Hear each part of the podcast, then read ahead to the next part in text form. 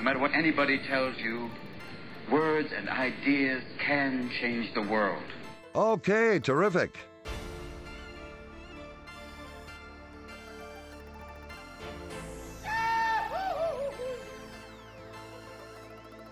Language and writing were made available. He'll teach you everything.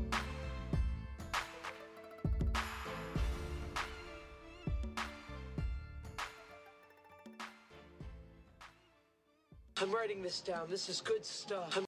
It is 2024. This is John Helps You Write Better. And I am John. And now, at the start of a new year, at the dawn of a new era, or whatever other hyperbole somebody is saying somewhere with a lot of reverb. Hi, how are you? Do you want to write better? You good to go? Yeah, let's do this. Let's write better. We're going to start where we should always start things with your goal. Because we need goals. We don't need resolutions. We don't need bullshit promises. We don't need big, lofty expectations that are unreasonable relative to our skill or our effort. We need a goal. How do we set a goal? How do we make a goal work? What is a good writing goal versus what is an, an absurd writing goal? If you ask enough writers, you will find goals come in three sizes. You have big, giant career goals, you have roughly book shaped goals, and you have what are more immediate goals, like what I'm going to do this week, what I'm going to do tonight, what I'm going to do Saturday when I get a chance to write. There's nothing wrong with setting goals up of those sizes small, medium, large, whatever you want to call them. It works. It's fine. The problem comes in when we look at the gap between how small a small is and how medium a medium is and how huge a large can be. Because what happens for a lot of writers is they set a small goal that's really small, like hyper easily achievable. Not just I can do this, but something that is so small it should not be a goal. Like I'm going to write 65 words, 50 words, 20 words, two sentences, 48 words.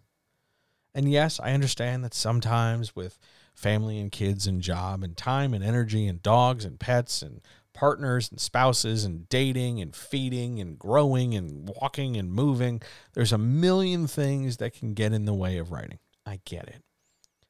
But you want to set a small goal, an immediate goal, something you can accomplish more or less nowish that actually pushes you. It's sort of like going to the gym and lifting one barbell once and saying, "Okay, I've worked out." Because you you did technically go into the building. You did technically pick up the weight. You did technically exercise. You did move a muscle. Good for you. But is it really the same as if you did it twice or three times or 20 times or 60 times or however many times? Did you did you does it really count if you just do one push up because that's a goal you can set. And you can say oh well i don't have time. I have all these other things to do. And oh my god i have to i have to get this stuff done. And and i have to sacrifice something. So i'm going to sacrifice my writing time. And first of all i don't know why you'd sacrifice your writing time if you keep telling me that writing is important. Why the fuck aren't you writing? Because if your writing is important then you're going to make time for it. That just makes sense to me. That just seems pretty straightforward. But again if you set this small goal too small so that you're not really working, so that you're not really doing more than bending the muscle just a little in a very comfortable way, you're never going to get where you want to go. Never. I don't care if you say, "Well, John, I'm just going to write 50 words a day cuz you know, that's that's all I got." Sure, it might be all you have time for given your current schedule, but if you are unwilling or unable to bend your schedule or push yourself to make those 50 words the best goddamn 50 words that have ever been 50 worded, yeah, you're going to struggle. You're going to you're going to fall down here. I understand that there's time and pressure. I get it. I hear you. I feel the same thing. But I'm telling you, if your small goal is too small, you're not actually growing your craft.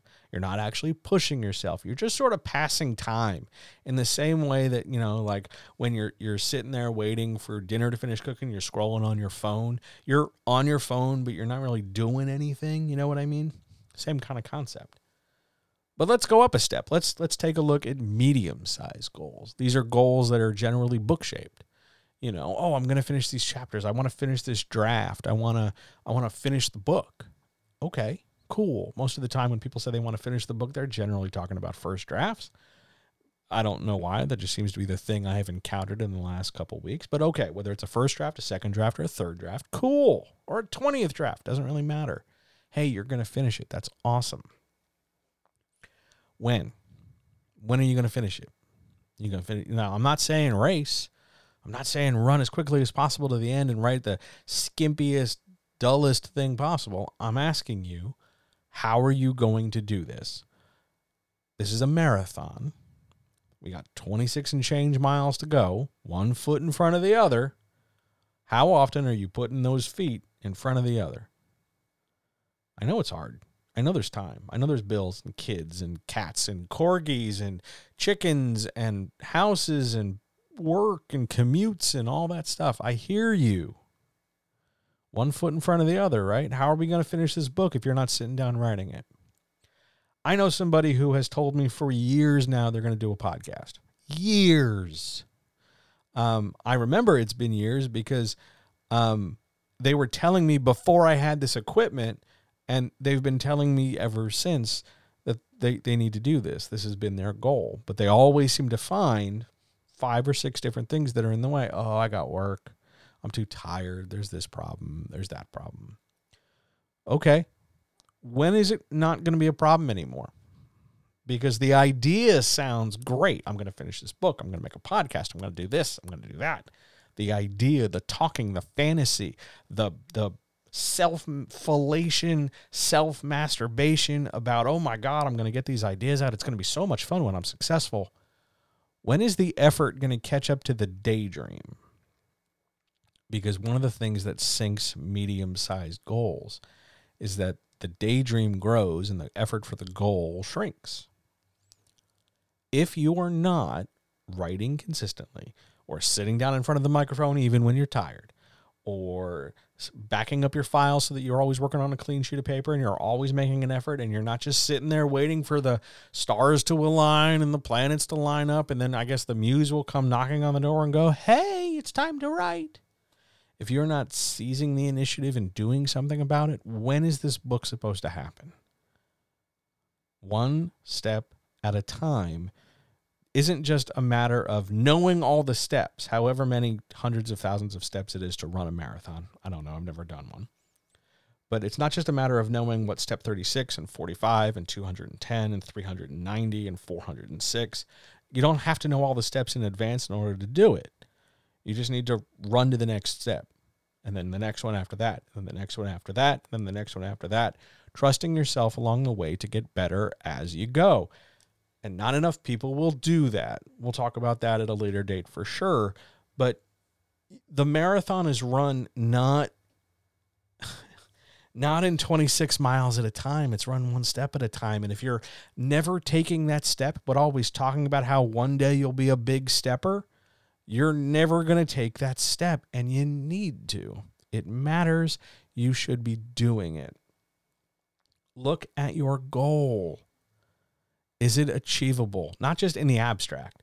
Can you point to effort you are doing to achieve this goal? I'm going to grow my audience. I'm going to finish this draft. I'm going to start my next book. I'm going to do this. Okay.